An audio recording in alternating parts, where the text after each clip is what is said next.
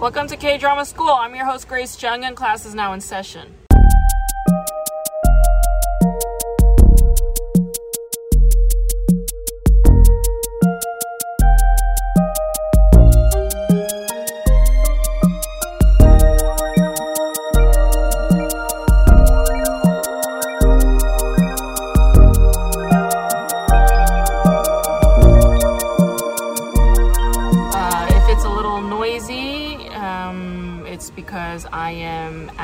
Point Mugu.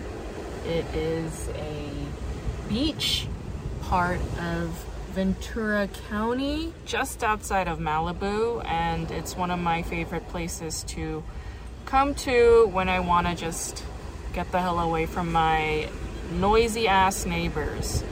So, it is Sunday, August 8th. Today is the last day of the Tokyo Summer Olympics. And the show that I'm discussing is called Reply 1988, which starts off with the Seoul Summer Olympics from 33 years ago. Reply 1988 is the third installment of the Reply series or Answer Me series, and it's written by writer Yi Woo-jung, who is a very versatile writer.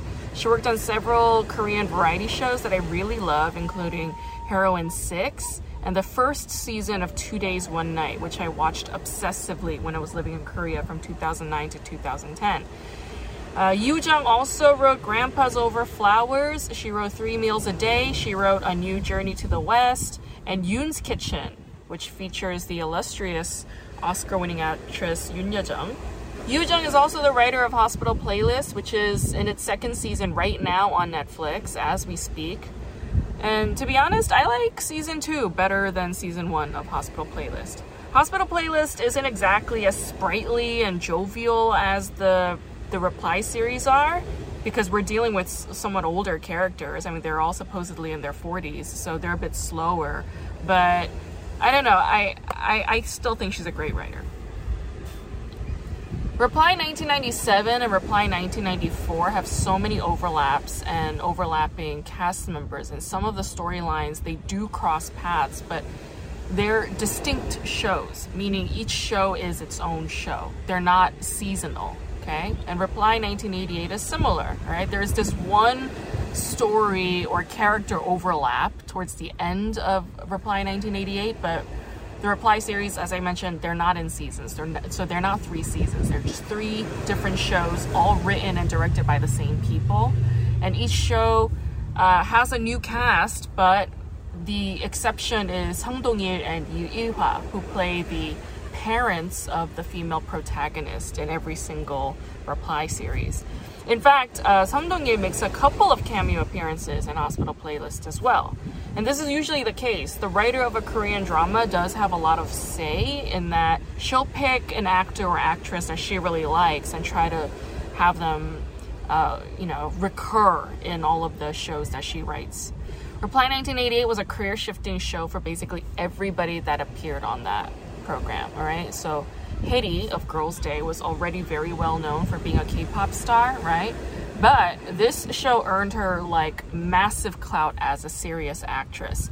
And the amount of endorsements that she got as a result of this program is like unbelievably high. Uh, in fact, a few years ago, she showed up on the Korean talk variety show Happy Together with Yoo Jae-suk, and she was crying over how guilty she feels for getting so much more attention and money than her Girls' Day colleagues that's how big of a show this was. It really catapulted her career as an actress. Go Kyung-pyo, Park Bo-gum, Ryu Jun-yeol, and Lee Dong-hwi all have careers as actors. They all had a career as actors already, but this show boosted their popularity like to the next level. And uh, you see all four of them regularly in movies and TV shows now. A little bit of goss. Well, it's not goss. It's actually just a fact. Uh, Ryu Junyeol and Hyeri started dating about a year after Reply 1988 ended, and I was. To be frank, I was a bit happy to hear that because Hyeri was actually dating Tony An from HOT, and I was like, Tony An, you cradle rocking piece of shit. Reply 1988 is the third and final installment of the Reply series, and it's probably the best and my favorite. I think I watched this show about five or six times in its entirety already, and I cry every single time I watch it. Okay, it has a lot of heart. It's super hilarious. The actor who plays Kim Jung Bong, um, An Jae-hong is his name. He cracked me up the most. Right, like I don't know. He just has something about him. Uh, Lee Dong-hwi is also hilarious. Lee Dong-hwi plays Do Dong-yong, okay? And you can see Lee Dong-hwi in the latest episodes of How Do You Play, which is a variety show that also uh, is hosted by Yoo Jae-seok. And he's a remarkable singer. I mean, I was like really shocked to hear how amazing of an R&B singer Lee Dong-hwi is, but he's very, very talented.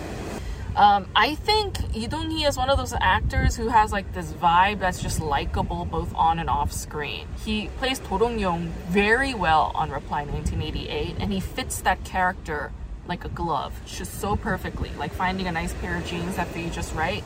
Like that's what this character was like for Lee Dong-hwi, and I think a lot of people feel similarly it's interesting to see how in Reply 1988, like the laws and politics back in Seoul in the late 80s, it's you could kind of see its evolutionary progress, like year by year. It was happening very rapidly and fast.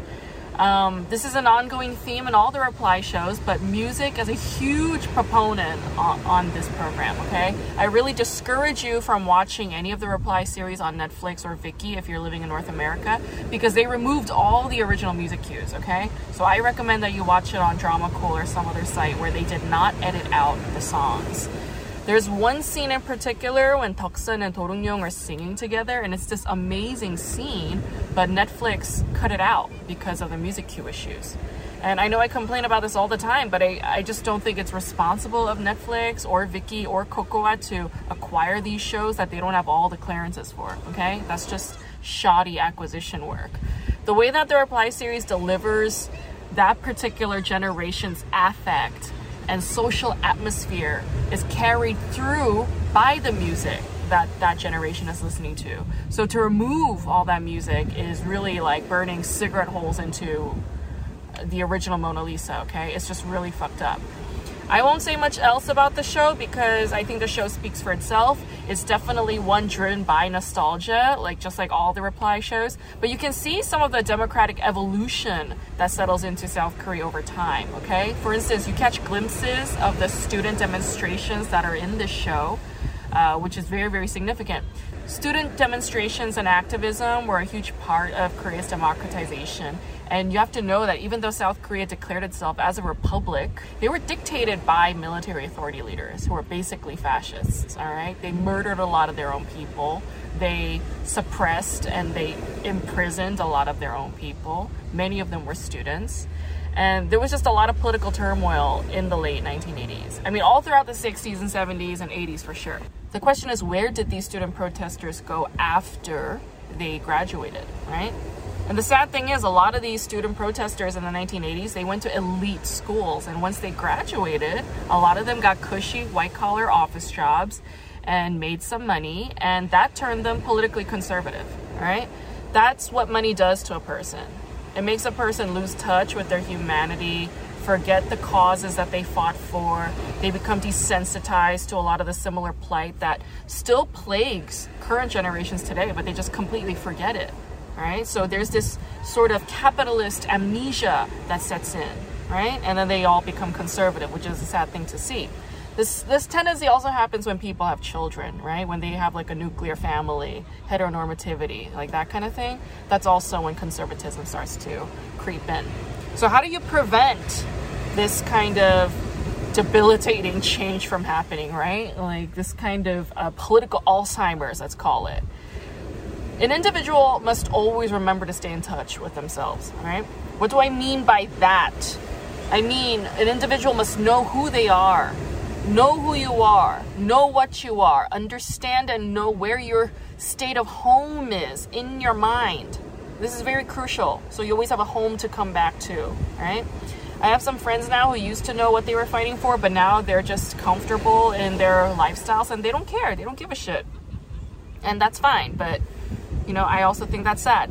The more you have to say to rationalize your shitty choices, the more it means that you've lost your sense of self. You've lost touch with your state of home. All right, the other thing I want to talk about real quick is um, I do have merch. Uh, I ordered some magnets, like K drama school magnets. So it has this like it looks like this. If you're watching it on YouTube, you can see it. If you're not watching on YouTube, I'll upload it on Instagram. Um, I'm not gonna open up a store online just yet because it does cost money and I just don't want to be in the red at the moment. So you could just Venmo me or PayPal me. Um, you could Venmo me at hj at aechjay. PayPal is the same. aechjay at gmail.com is PayPal. Um, but yeah, if, if you want to order properly, just email me at kdramaschool at gmail.com and um, I'll just get your order started. And th- these are limited supply items, so get them while you can. Um, the set of two will be uh, $6. Get those. Uh, also, I have eight copies of my book, Deli Ideology, which you can order directly from me. All right, like I'll I'll send you a signed copy of my book if you email me at kdramaschool at gmail.com. You can order it by just emailing me, and I will send it to you. Shipping and handling costs separate. All right, so um, yeah, I got merch. Okay. Today's guest is Joe Jovan Hutch. He's a comedian, journalist, and lawyer. He grew up in Harlem and the Bronx, but he now lives in Berlin with his husband. And Joe is very funny. He offers a wealth of knowledge, and he's a really good person, which makes him a truly lovable soul. So let's talk to Joe Von Hutch. How's it been? How's it been in Berlin? Um, let's see. You remember the Berlin of like party and fun Yes. and freedom. Yeah. that's not the case anymore. Oh, man. No. Yeah. Berlin under lockdown is kind of like what I imagine Cincinnati. Oh, God. Lord. it sounds awful. I didn't realize it was that bad. It's- I- what, what is there to do? What is there to do? There's nothing to do. Sit in your house, watch television, smoke meth. I don't know. right? See, we used to go to the clubs for that, you know. And now we don't even have that. Ugh, at least put a little beat on it. So you're gonna come back to the states basically to just get vaccinated, see your family. Exactly. I mean, so there was there's a few things I need to do. Um, Uh-huh. Mainly, the vaccination is up there, but then also, um, like, I need a new passport. Okay. And so theoretically, I could send my passport to the embassy from here and just wait to get a new one. But that would also mean I was a black man in Europe without a passport. Oh. Mhm. and you know they like to they don't like to let it so they like to catch and deport so i'm not i'm there's no 12 years a slave happening in my life for me you know 12 years in mogadishu i don't know where they would they would find a place to send me well he looks i don't know you they, they kind of look like you so no no so i'm going home yeah. right take my passport fly home get that new passport fly back with it Yeah. thank you so, Oh, that's great. yeah Yeah. yeah Where does your family live in New York? Uh, so historically harlem the bronx Nice. on the Bronx, but I do have to claim Staten Island now as well. I have family out in Staten Island. Uh, so I know that ferry back and forth and back Okay. and forth. Um, and uh, Brooklyn as well. So kind of all, no Queens. Mm. It's okay. We're in Brooklyn? Queen. Oh, yeah. Sorry. Where in Brooklyn? Um, so I don't even know the area. Okay. That's a really good question. There's like houses. It's like, It's probably like like family Brooklyn. it's probably like Sheepshead Bay or Bay Ridge. Yeah, like out Yeah. there. Yeah. right down there yeah i um i lived in bay ridge brooklyn when i was a child yeah so i remember houses and roses and things like that it was very like not city like yeah Exactly. Yeah. It's like hmm there's a driveway. like, right their driveways Yeah. there was like an ice cream parlor like a nearby ice cream parlor and yeah it was like very quaint and town like yeah bay ridge yeah i was like okay this is cool that's that's awesome um i love that you're from new york that like makes me feel so good because you know it's like it's hard to find like new yorkers like true new yorkers you know and, but like new yorkers get it it's like Yeah. things that i don't need to explain like just get it and fucking a oh well okay what uh what took you to berlin and like when when did you move to berlin Okay, so yeah, so Berlin. It's it started for free. It was for free. It could have been anywhere. Like so, I'm like literally that joke about you can go in. That it it would have been anywhere. I was in high school and there was a scholarship announcement yeah um, to go spend a year. It and it happened to be Germany. I was just I wanted to get out of my high school at that point. So I would have literally gone in Sure. there. Yeah. I knew nothing about German. I didn't speak uh, Germany. I didn't speak German. Um, but I applied for the scholarship, yeah. got it, and so then I came here when I was 15 years old. What? Um, not to Berlin, not to Berlin. That would have been too much. 15 year old. Oh, not. I don't know. I'm a 16 year old, right? So 15, I was like out, out, uh, like in like northwest, kind of like near Hamburg, kind of. Okay. Um, so yes, I, I did a year there, and I was like, oh my god, it's really fun being a teenager in Europe. yeah. Like I like this. Like I have like things I can do. I like people I can see. Um, So yes, that was when I was 15, 16, and then I finished high school, and then just like started coming back as much as I could. Mhm. Um, so it's been like over 20 years that I've been coming back and forth to Lord. Germany. Yeah. it's some there's something about Germany that is very like I don't know wonderful. Like I love Germany. I love Berlin, you know? Like that's why I keep going back whenever I can, but yeah, I don't know what it is. It's just it's quiet, you know? People It's are beer. quiet. Let's be honest. Talk about it's quiet. It's beer. It's beer. It's walking around with beers in your hands. Okay, that's what it is. It's I'm great. It's great. Like I drank so many fucking brewskis while in Berlin. Like just go to the park, beer. Go to the pool, beer. Go to the lake, beer. It's just beer all day. Man, I quit drinking though during the pandemic. Oh. I don't know how that'll change once I go to Berlin. It's not like I'm sober or anything. I don't have chips, but yeah, I was just like I think I'm over alcohol. I was like, all right, bye. I mean, it's not fun when it's just you at home, right? Then it's just like, wow. it feels pathetic. That's really the case. That was genuinely the thing. I was like, I feel like a loser getting shit faced by myself. Like Yeah, this, yeah. this is not fun. I feel like an idiot. I broke two wine glasses by myself. You know, it's like this is loser shit. Sorry. this is stupid loser shit.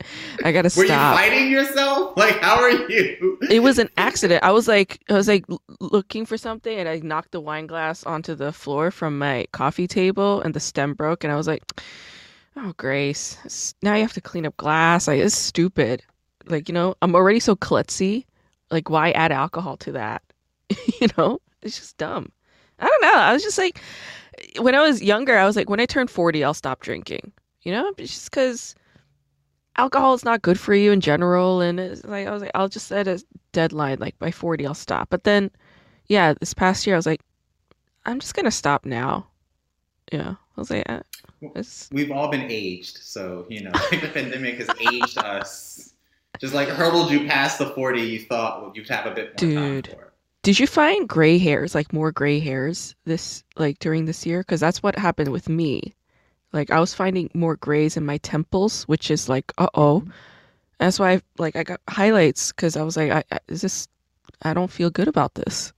So I love how you're pointing at your head for the gray hairs because I had this experience. I was brushing my teeth, you know, have a little shirt off, brushing my teeth, and I'm like, oh, I've got some little fuzz on my chest. So I'm trying to like wipe off the fuzz. the fuzz is not going anywhere. fuzz is very happy where it is because yeah, Go away, all- Fuzz. Yeah. yeah, yeah. It's like it just yeah, Oh, it's the white hairs. yeah. I no, it really did, like this happened to everybody. Like everybody I spoke to, they said they felt older, like aged slower. You know, just all of that. Yeah, I think solitude and it's just I don't think it's good for us. We're not meant for it. Yeah. Well, that's why you're on the other side, all vaccinated. Thank you for having that. Did you have to fight with anyone to get your vaccination? I got people on. I did it. It was very peaceful. There's a YMCA like a five minute drive from where I live, and they just like opened up the YMCA parking lot, and I got there very early. It was a very short line, and I got the Johnson and Johnson vaccine, so one dose shot. Yeah, and then after right after the shot, they have you sit for 15 minutes just to monitor you, and then they're like, "Okay, you're good. Bye."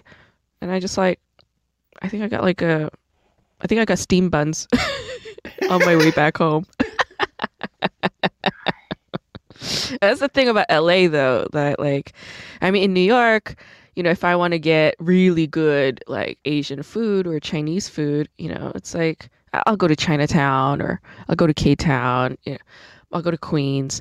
But in LA, there's like really, really good Asian food like everywhere. Fucking everywhere. It's Asians like in, in California, like they got it down in all the supermarkets and being Asian in in Cali is just like not weird, you know? Mm.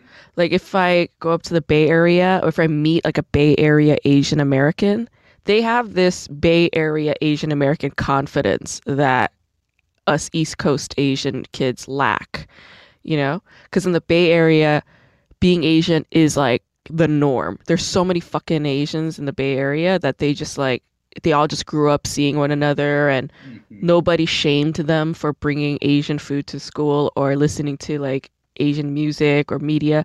It was just always cool. It was accepted. Whereas in the East Coast, there was some shaming going on. You know, a lot of it was in, like internalized, like self inflicted, but it was also like because of that self inflicted stuff and the presumption of the white gaze and whatnot, like it just became hard for I don't know Asian American kids on the East Coast. So the East Coast Asians have this little damage, you know, that the Bay Area Asian American kids don't have.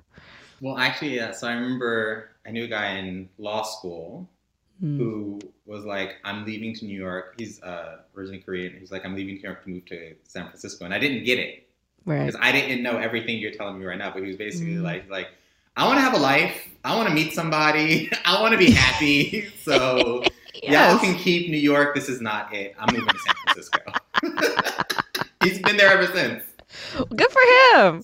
Move, stayed. Yeah. So Yeah. They got really good food in San Francisco too. Man.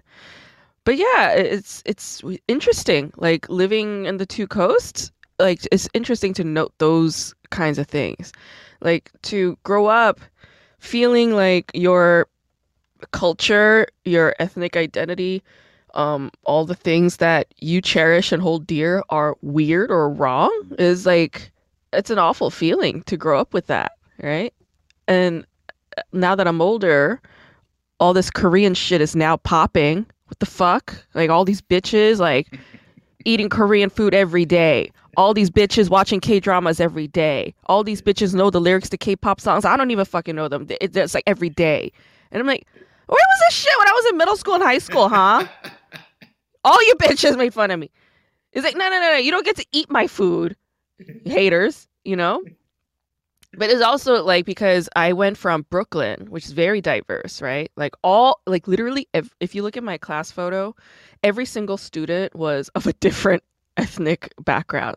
It's like we had fucking like Eastern European kids, we had like all kinds of Asian kids, we had, you know, we had black students, we had Latinx students, we had all kinds of like ethnic background. It was super diverse.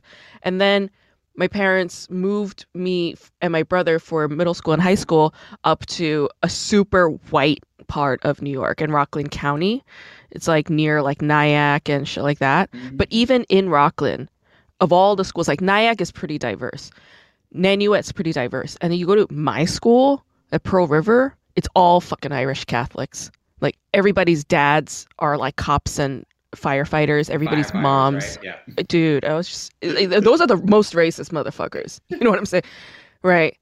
Uh, And uh, it was so awful like going to that all white school where even the teachers are all like Irish Catholic because like they literally grow up there and then become teachers. you know what I'm saying? And they start teaching at that school. So it was like constant feeling of like shame and you know, I don't belong here. When I was in seventh grade, I remember distinctly we were learning about the Japanese quote unquote internment camps, right? Or quote unquote detention centers, which is what they call the fucking ISIS cages today. Um, so incarceration camps, right? We're learning about this. And literally every single Irish Catholic white kid in that class was like, I think it's great that America took measures to round up the Japanese and put them away because we don't know. We don't know what they're about. They were like very blatantly, unapologetically, and confidently racist.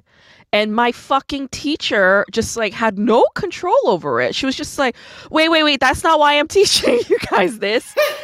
You got no, no, no. You're not. We're we're critiquing the the steps America took. We're not supposed to. Wait, you guys aren't understanding." And then this fucking bitch, a week later, okay, so one week later, when we're taking the history class again, she fucking talks about how uh in lo- like in the local news a chinese food delivery man got murdered by three white teenagers over like a chinese food delivery because the kids didn't have money and i was like why are you bringing up a chinese food delivery guy right now you know it's like what does that have anything to do with japanese incarceration in america and then all of your students being racist what does that have any I was like, are you conflating Asians now? Like, what's happening? What's happening?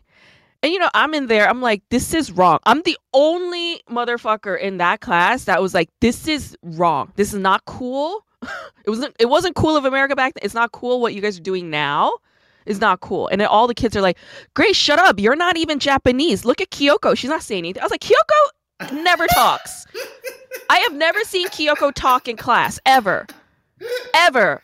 All right. It's not about being Japanese or Korean. It's about just being a human person and just realizing it's not okay to incarcerate people for no fucking reason other than racialized Me- exclusion. Meanwhile, of course, you know, because we, were only fighting World War II against Japan, right? Like, I guess Only Japan. It was the week after that they were going to tell you about them other people, right? The Germans, maybe the Italians, maybe like in week two after that. And they're fucking fascists. They, they never talked about that. No, they were like, no, no, we're cool with the Germans. But you know, like it, it, even in American history, like we know, like the Germans were discriminated against in America. Like the German Americans, they were highly discriminated against, right? Like German business stores were like broken into. Oh, that shit came up in history class too. They're like a lot of German stores were like, uh, like vandalized and stuff during World War II because of the propaganda. But I'm like, oh, you guys feel bad about that? About the German store owners getting their store vandalized? Nobody rounded their shit up.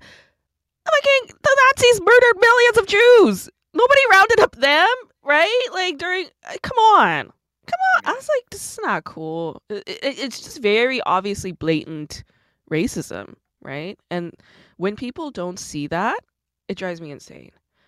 So, like, let me ask you this. So, I watched that Ruth Bader Ginsburg documentary, which is so good.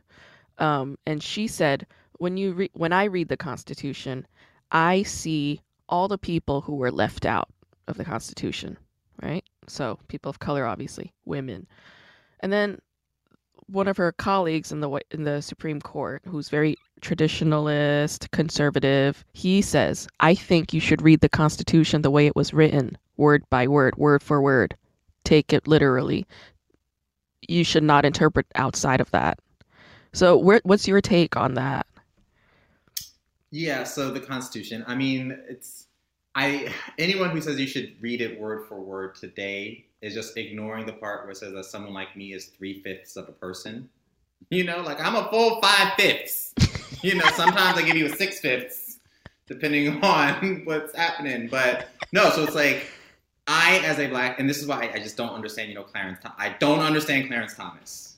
I'm Mhm. not saying people are any less black. I'm just saying I don't understand him because how Mhm. can you be a black person? How can you be a black jurist knowing that when this document was written, it wasn't just the time, it was written specifically to continue slavery. Mm, It was written specifically to uh, enshrine the power of the southern states to continue enslaving people to keep their political supremacy. So mhm, until, if you can give me a constitution that does not have that so called three fifths compromise in Mhm. it, you know, if we Mhm. could do a little updating, mhm. Then maybe I might be able to go, okay, let's read word for word. No, but until then, Right, you know, it's, it's a document we have. It is the basis of our government, and right. you know, uh, short of amendments, we need judicial interpretation. And so Mhm. I think that's it's just it's just nonsense to me. Or if we, you know, if we look at guns, you Mhm. know, it's like there's no way that these people then, if there were the guns we have now, the weapons we have now, there's no way they would have written that the same way Right. also, and you know, I mean, I can go really, really deep down into it. The same people who say read the Constitution literally are the same people who don't know how to read a comma. because that Second Amendment does not say that everybody and their mama can just go get a gun if they want. No, it says, let's go. A well regulated militia being necessary for the defense of a free state, comma, the right of the people to bear arms shall not be infringed. You notice how all that right of the people to bear arms shall not be comes way after what's important in that sentence. Mhm. So, a well regulated militia being necessary for the defense of a free state. So, you know, sure, we could read it word by word, but I think that you can only do that if you literally read word and word and then forget everything you read before or after. Stop. Okay, I found what I want. Stop. I'm, I, I read. I found the word. The word is in the Constitution. It's the one I want. I'm gonna keep. Let's go with that one. I want that one. Arms. You know, it's like no. How about we read things in con? How about we read full sentences? If we can't read in Right. context, first start reading full sentences, then go out to reading. Yeah. So, um, that, that's a yeah, great point. whole living constitution thing. I think you know it's just we have to understand. Uh, courts are very conservative places. They don't like Mhm. being at the forefront of pushing out new laws. Mhm. Um, when that happens, um, there's this. So in legal circles, there's this question of whether the Supreme Court creating uh, when Roe v. Wade, you know, Mhm. women's right hmm to have abortion, there's this belief that the whole debate about abortion might have died down if, like, Congress had passed those laws. Hmm. So there's the the if judges are seen as being ahead of things, that's when Mm. people don't like it. But okay, I'll, so that's a Roe v. Wade. Everyone talks about that. But then I Mm. also, you know, the first law case I ever learned about was Topeka versus Brown or Brown v. Board of Education. Sorry, Brown v. Board of Education, which is Mhm. when the Supreme Court said maybe it's kind of illegal and super unconstitutional to do this whole segregation thing. You know, so it's like Yeah. That they got right. And you know, I think and so the problem is when people start arguing, no, the judge doesn't have this power. The judge, the judges actually do have that power, and judges should be using that power to go, what is the context in which we're living today? I have this old dusty document written by a bunch of rapists, murderers, and thieves. right? Like, let's call them what they were, but we know the, the founding fathers. You mean Yeah.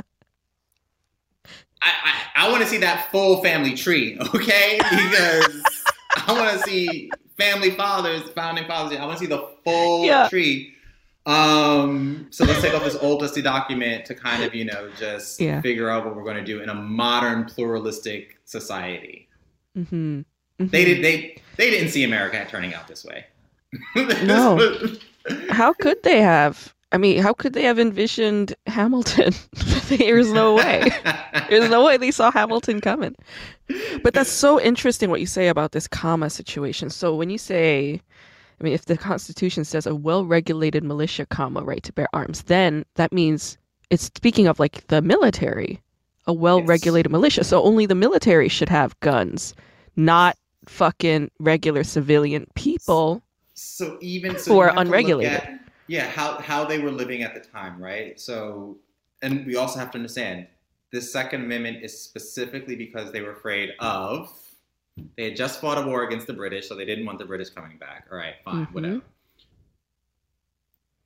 this is the other crazy thing um in our declaration of independence I, for, I forget it now but it's called like there's a phrase in our declaration of independence that refers to the savage indian tribes that's they don't teach us that.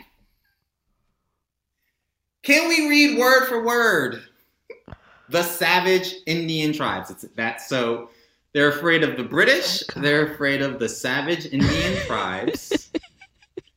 And they're afraid that you know these all, all these all these millions of black folk that Mhm. they're raping and murdering every Right. single day, right? They're afraid that they're going to like gang up. It's all out of So- fear. They wrote it out of fear. all out of fear. It's all out of fear. And it was, you know, this white settler class that was, for as far as they were concerned, surrounded by enemies. hmm And so the militia wasn't even the military. The militia was like, like whatever town you're in, there was like a militia, you know. So like right.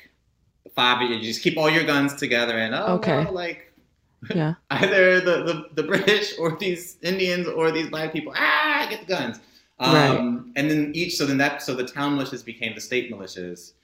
And then the state militias, um, not going to be able to give you the, the year. Uh, we just got rid of state militias. We said no more state militias. So the whole point Yeah. of the Second Amendment probably should have gone away when we got rid of the whole thing they were talking about. Once Right. there is no more New York State militia, Okay. Huh. but there's still this so-called right to bear arms. Right. Oh my god, that's nuts. okay. So the radical thing, the revolutionary thing would be to say get rid of the second amendment because it is all wrong the way that we are we have interpreted it today. That and that's what some. So the the and this is the other crazy thing. So the this whole evolution of uh, the second. No one ever cared about the Second Amendment. Like the Second Amendment, it's not a thing that ooh, Second right? First of all, Americans don't read, um, so they asking them to read and count is just unfair, right? Like It's no fair. you know, like maybe pick one over the other. No, but I think it's a the NRA uh, just basically used like it became their issue to raise money. That's it. So even gun owners in the country, Yeah. right? It's it's all about language. Gun owners are believe in sensible. They don't like gun control. Like, gun control. No, they don't call it. Stop calling it gun control. Stop.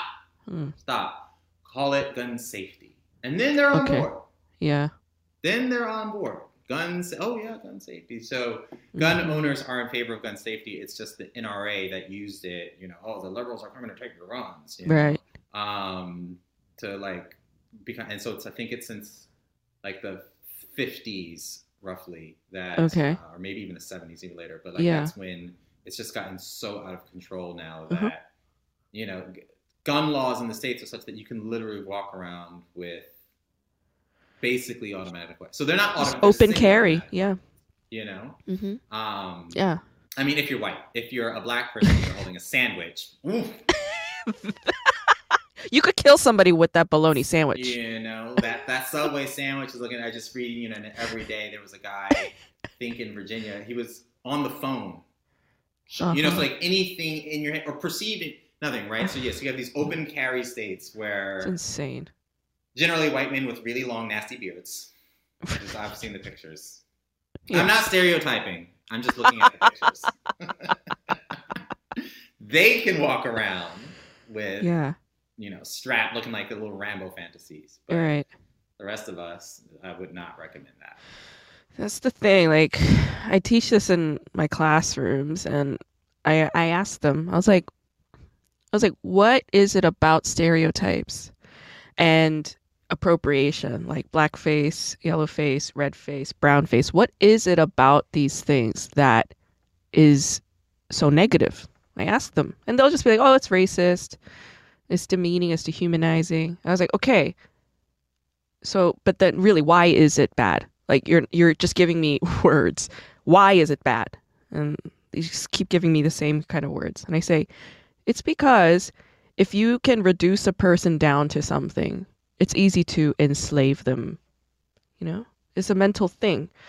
Like, you know, you're mentioning these white settlers and their f- they, them writing the Constitution out of fear, you know, out of defensiveness and fear, right? Because they have the colonial oppression, but they're also oppressing, right? All around them. So, I mean, to me, that's like the most unhappy person. That's what I see. You know, a person who has just uh, like enemies from coming down from the top down and then enemies that they're suppressing or killing around them. That's an extremely unhappy person. And it's like, well, if that person is like that unhappy and they're objectifying whole bodies, you know, murdering, raping, killing whole entire like groups of people, massacres, right? Then it's like they have to get to a certain point to be able to do that mentally, emotionally. I mean, they got to cut disconnect from their humanity. The only way to do that is to self-traumatize by creating stereotypes, objectification, you know, reduction, dehumanize, dehumanizing, you know, debasing is to the ability to not see humanity in another person is a skill that you develop, right? And they did that generation after generation. And it's just like, man, you know, you white people with the colonial mentality, you guys are pitiful. I mean, I, I feel bad for you. You're so disconnected from your humanity, right? And that's what I explained to them. I'm like, if you de- dehumanize somebody, debase somebody down to something like that, it's dangerous because your thinking will be, oh, well, you can enslave these people, you know? Like, even think about just aside from race, let's think about it in terms of like neoliberal terms or class terms, right? You know, you you go to college, you pay tens of thousands and hundreds of thousands of dollars to go to fucking college. You're in debt. Your first job is a goddamn internship, and they don't pay you a cent. And they say you should be so lucky. You interviewed in order to come here, work for us for free. You little piece of shit and they treat you like shit at the internship. All of that to me is another aspect of that disconnection, dehumanization, not worrying how that intern, that kid will eat and support themselves, not worrying what they're whether or not they have health care. You know?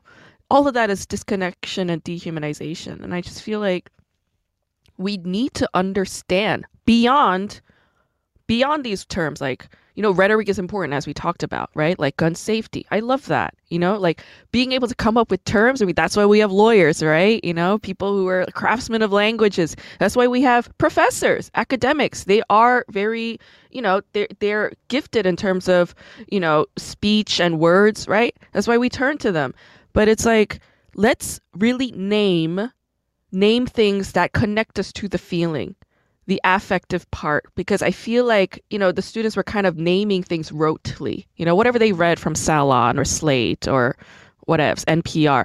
They're like dehumanizing, it's offensive, it's racist, it's it's uh it's appropriation, it's whatevs, you know, but I'm like tell me why. Why you feel like this is wrong. We've got to feel it, you know? If we don't feel it, even the liberals will make mistakes. They make them all the time because they don't feel, they just name, right? I mean, do you see that sometimes? Like liberals who they have the words, they have they have that down, they have the language, but I'm I'm like, are you feeling this?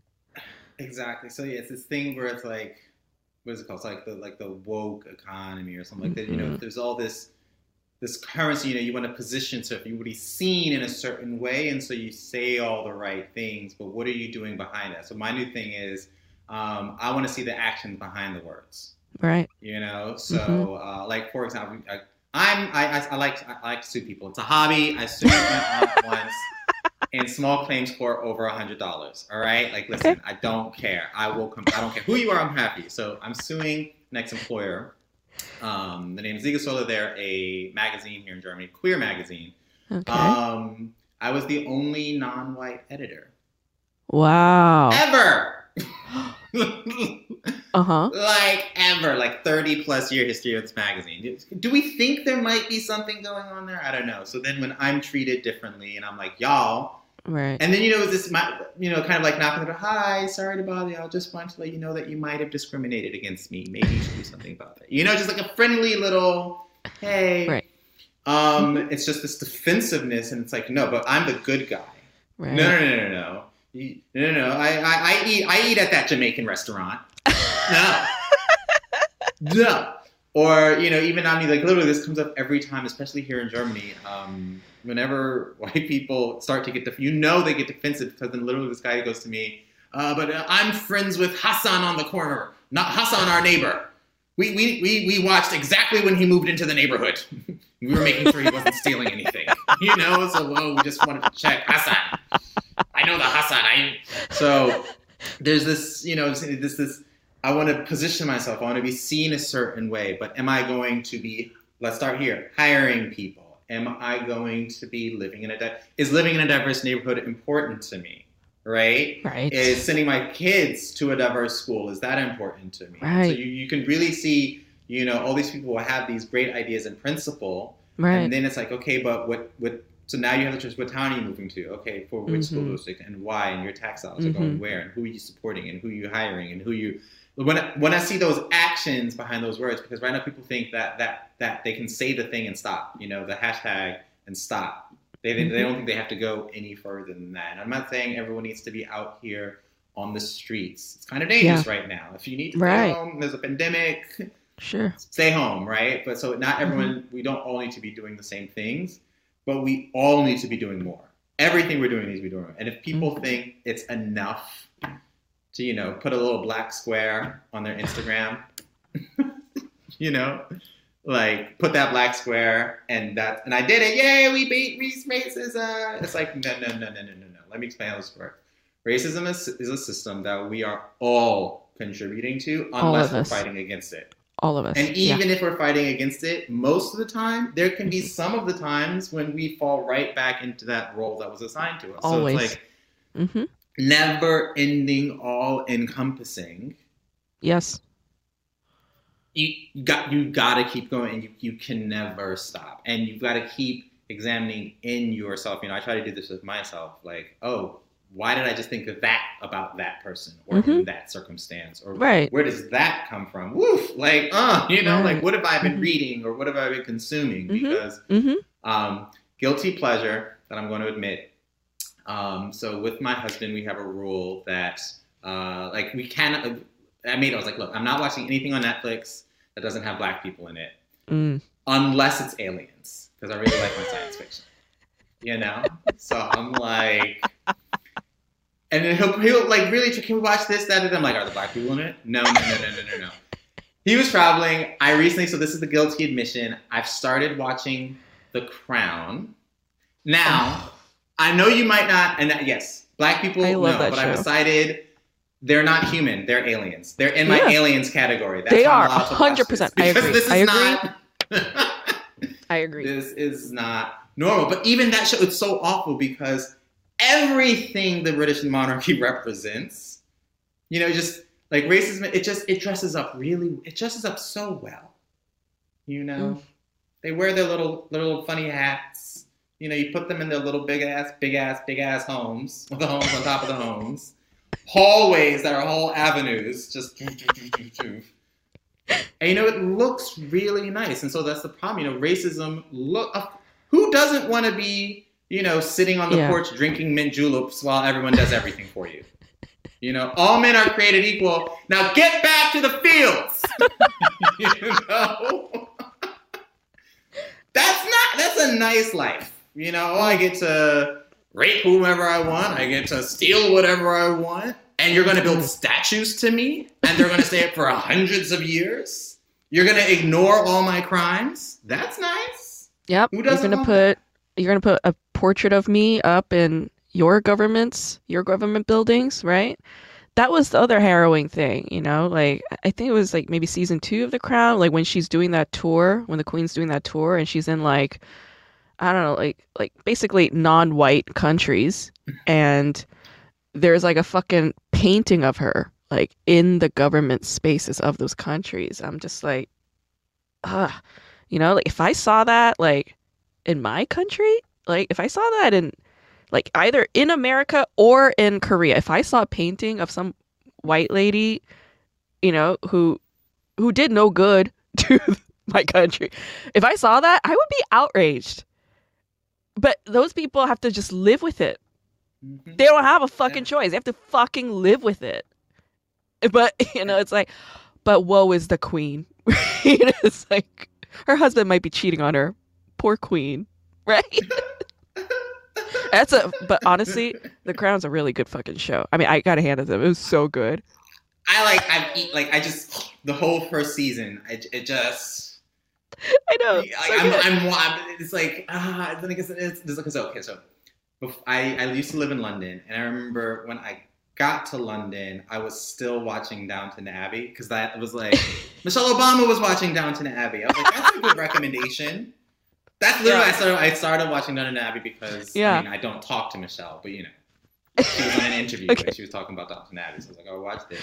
And then I get to England and I'm like, oh no. I'm like, no, y'all still do. Oh, no, that was that's cute on a little screen when it's like all weird and like a long time ago. But once I was like living there yeah. and living there, realizing that here's a fun thing. So two things. So when I moved to the UK, um, my taxpayer money was being spent to support these people living in their big ass houses. So you ah, know, right.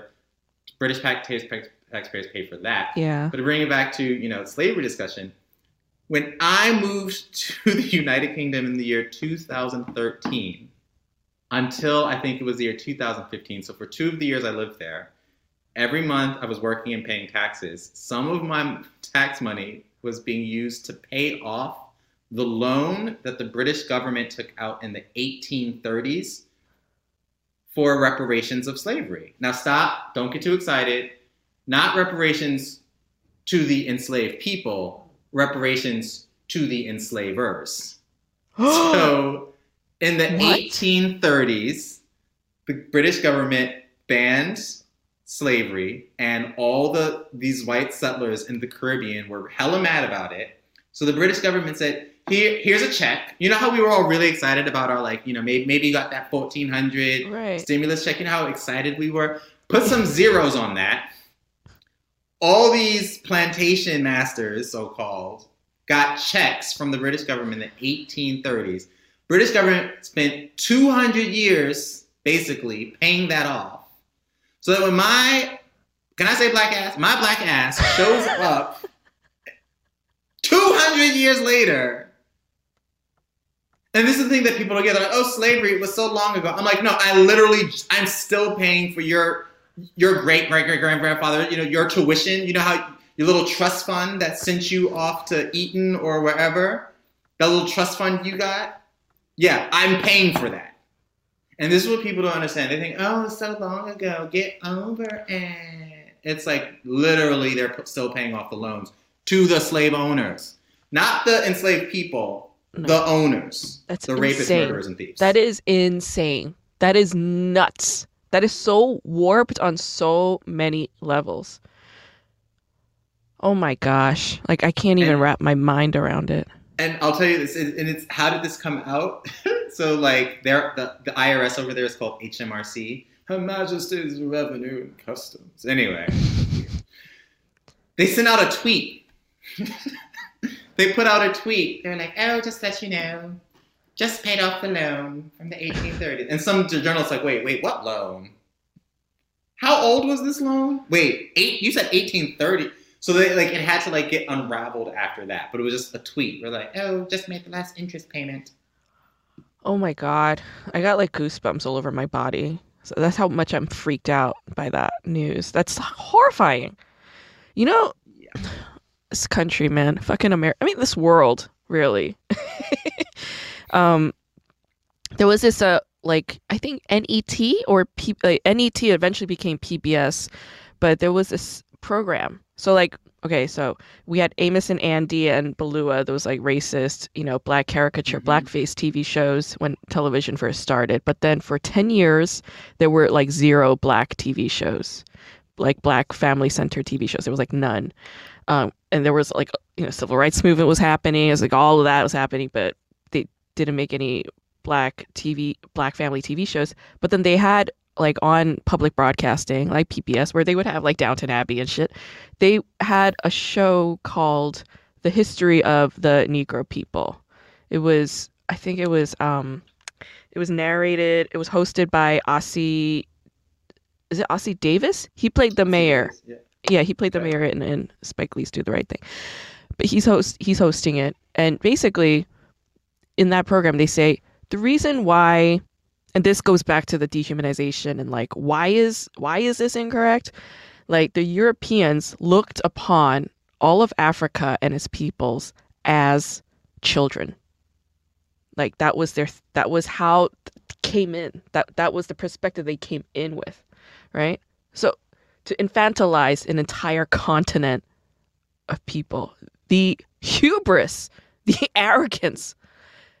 It's like, where do you get it? Where do you get it? No, but just to like wrap up my point, I just find the the hubris of the white man just really that's some like out like out there shit, you know? It's like really like wow, your hubris, you know? Like I I they they do have like whiteness studies, you know, they have like colonial studies, they have it, but I just I'm still baffled by like what does it take for a man to feel empowered to just be like I'm to just enslave an entire continent and its peoples and dislocate them and it's like where where does that come from? Like how is but you know honestly like asking that question is just as silly as like because i remember in the seventh grade when i was first learning about like you know like the anti-semitism and all that um i was like what i was like why did the nazis kill all these jews? And my teacher was just like grace that's an answer that like historians and philosophers spend ages trying to answer and there just is no answer. You know like how do you answer a question like that? It, i don't know it bums me out actually it, it makes me profoundly sad okay i want to get us to some fun stuff and then we'll wrap up so i'm going to ask you some flashcard questions based on this korean tv show that i really like let's say you're a 17 year old girl in high school. Your, your name is uh, Sun Tok Sun, and it's the year 1988, Seoul Summer Olympics. Okay. And you got chosen to be a signpost carrier for the country Madagascar. And you've been practicing in the dead of the summer heat, working really hard, walking upright, wearing makeup, you know, carrying this sign, you know, keeping up with the rhythm and the pacing because you know you got all these hundreds of other people you know performing Mhm. for the you know summer olympics opening ceremony and you're being interviewed on live television about your work but then the anchor tells you on camera live that madagascar has pulled out of the olympic games last minute so your services are no longer needed what do you do Apps. I find I, we getting extras for these Olympics. Okay, I'm going out. How old am I? Can I do 17 17 17? Yeah, I'm probably going to turn the tricks anyway. I'm getting people at these Olympics because, you know, like who's going to, you know, Madagascar, just Yeah. get some extras for this little event, pay them out. No one's going to know. It's fine. No one expects Madagascar to do well anyway, right? Like they just have to show up. It's like I was reading about the guy who, um, like, I think it was like the London Olympics, just watched it, just became a rower like three months before the Olympics. Because every country gets to send someone, you know? Like Oh, right. you don't need to be the best in the world. You just need to be the best in that country. So Right, right. You just have to know how to do it. yeah, You have to know how to row. like enroll anyone. Be like, no, no, I'm sorry, I don't think you. So my full responsibility. No, I don't think you have your facts straight. I've spoken with the Madagascar Olympic Committee this morning, and um, we're sorting that out. No, we're not letting. No, no, we're not. You're not killing my dreams, Madagascar. Uh-uh. We're going to Okay. invent a whole new flag. We're just going to get a whole new country in there. Pass them off as Madagascar. Yeah. Yeah. Okay. Shit. So you'll take you'll take it into your own hands. All right. Take matters into your hands. That's good. I like that. I like a chick with agency, you know? Yeah. It's the best. All right. So let's say you're a 17 year old boy. Your name is Dongyo. Mhm. and you got hemorrhoids, okay? You're embarrassed to tell anyone about it. So you don't go to the doctor or tell your parents that you need to see a doctor. Instead, you read in a medical textbook that shoving raw garlic up your asshole might make the swelling go down. So you do it. But while playing soccer, you fall on your ass, and when you stand up, your asshole is bleeding through your pants, and all your friends see it. What do you do? Ooh, girl. Um, this is where you have to you have to lean into a bigger lie. So I'm gonna say there was a gerbil up there, and I unfortunately, that poor gerbil got crushed to life. And what a gerbil! And then I'm gonna tell them the whole Richard Gere story. You, know, you put a gerbil up your asshole, and then they're they're 17 year old boys They just want to get off, right? So you just deflect the attention away from hemorrhoids to Uh, something sexual. yeah. You don't have a gerbil up. You know, you just have to like own it. Again, you just have to own it. Yes. know, and then make Yes. other people think they're missing out on what you're doing. That's right. Yeah, that's always the best way to go. No matter how embarrassing or awful it is, just Yeah. own it. Own it. Oh, pretend like it's part of the plan. You know, just like, oh, we're gonna have to get another gerbil, and they're gonna be like, Yeah. "What? oh, it's a whole new thing, and then just find. I don't know. Is it fun to like find a whole other country? Where it's like it's all the rage in Europe. You know, just put a little gerbil up. You know, you know, just make them think it's fancy. Yeah. Yeah. Put a charcuterie plate next to your ass and be like, it's part of the experience. Yeah, just let them nibble at it. It's fine. It's fine. It's like when Okay. running. Yeah. All right, great. Okay. I admit nothing is what I'm doing. Right? I'm leaning into everything as hard as I can. Yes, lean in. Beautiful. Okay, let's say uh, you're the 17 year old girl Tuksun again, Okay. and uh, your neighbor Sonu is a real is a really nice guy. He's really sweet and he's a good looking kid, and he's always looking out for you and he's really sweet to you. And your two best friends say that he likes you based on the way he's behaving, so you assume that he likes you. And you start to like him back. But one day, you find out that he actually has a crush on your older sister. What do you do? How much older is the sister? Like a couple years. Okay, but we look alike. Nothing alike. Nothing Nothing alike. alike. Okay, because if he's got good D, right? Like I'm, I'm a chick him. I don't care.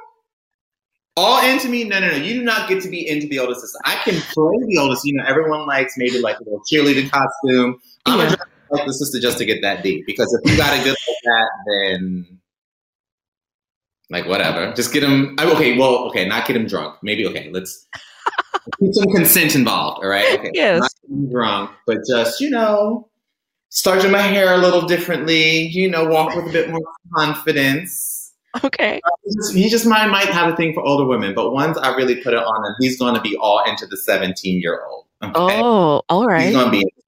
Yeah, he's going to consent. He's going to consent. Yeah. But I'm with that D, right? Yeah. He's, Yeah. No, my sister ain't getting that.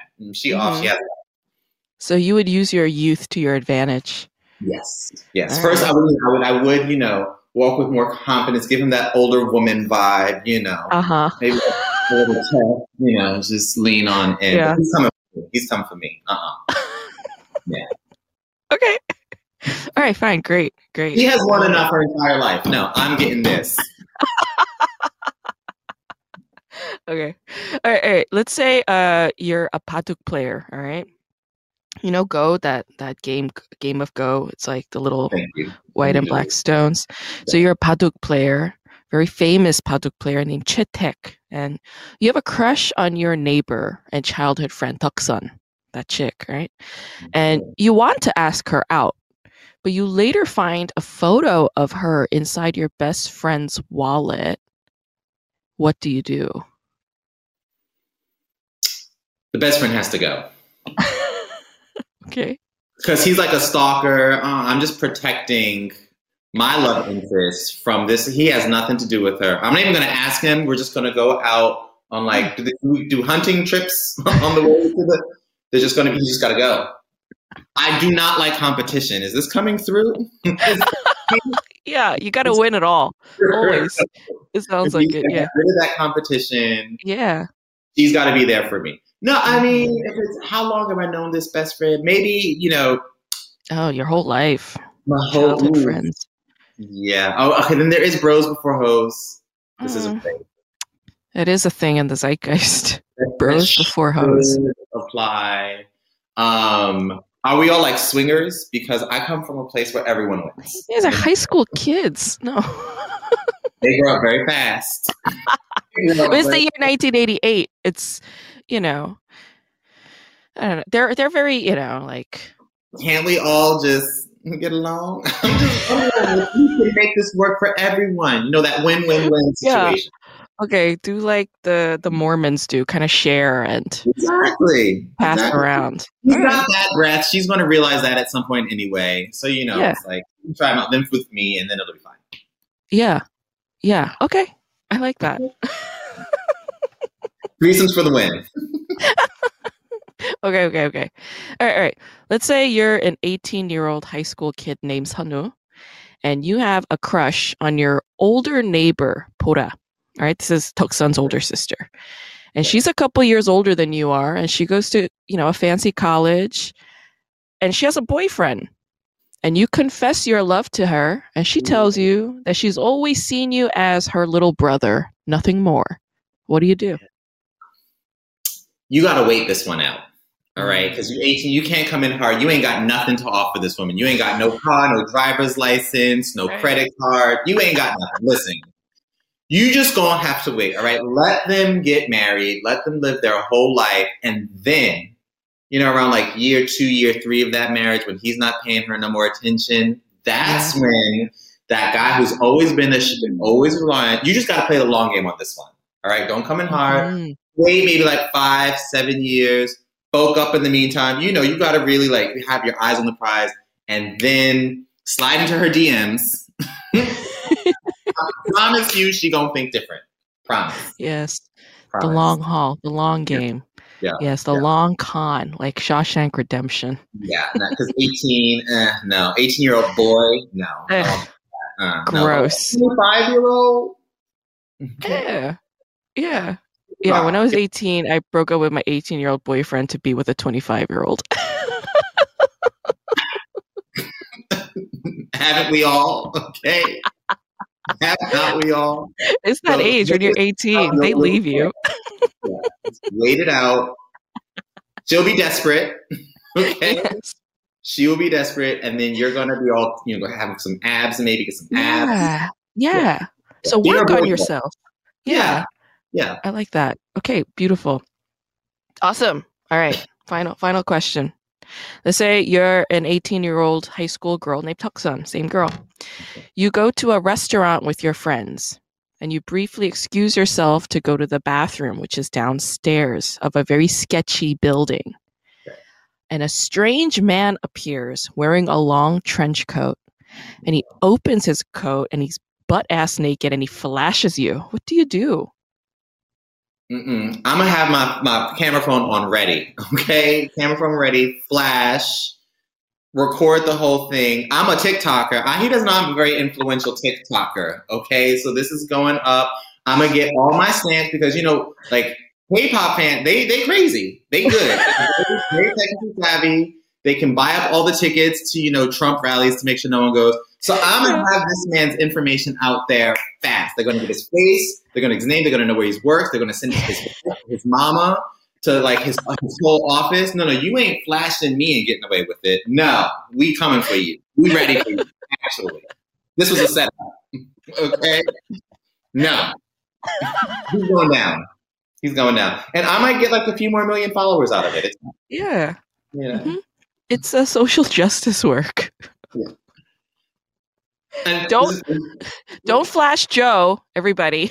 You're And this is why of going to show my, my knowledge of contemporary Korean affairs. I think Yes. Korean men right now don't like this symbol because it makes them think you've got like a they've got a small dick. Yeah. Oh, So really? just- yeah, it's like a thing. So if you put this like all like ad agencies, if they see this, like they're like in, incels go crazy. So I'm just gonna, you know, do this in a little video to like piss off, piss them off even more, and we're gonna have a whole feminist movement out of this. That's what we do. All right, beautiful. I love that. that wraps it up for us, Joe. Thank you so much. I appreciate your time, all the Yeah. insights, all the technical difficulties that we we uh, we overcame. We overcame them. Yeah. And I wish you could see me right now. I've got everything like I've learned. I'm like, no, we're not going out this way again. You have a production crew and a team Yeah. waiting. Yeah. Yes. All right. It was awesome.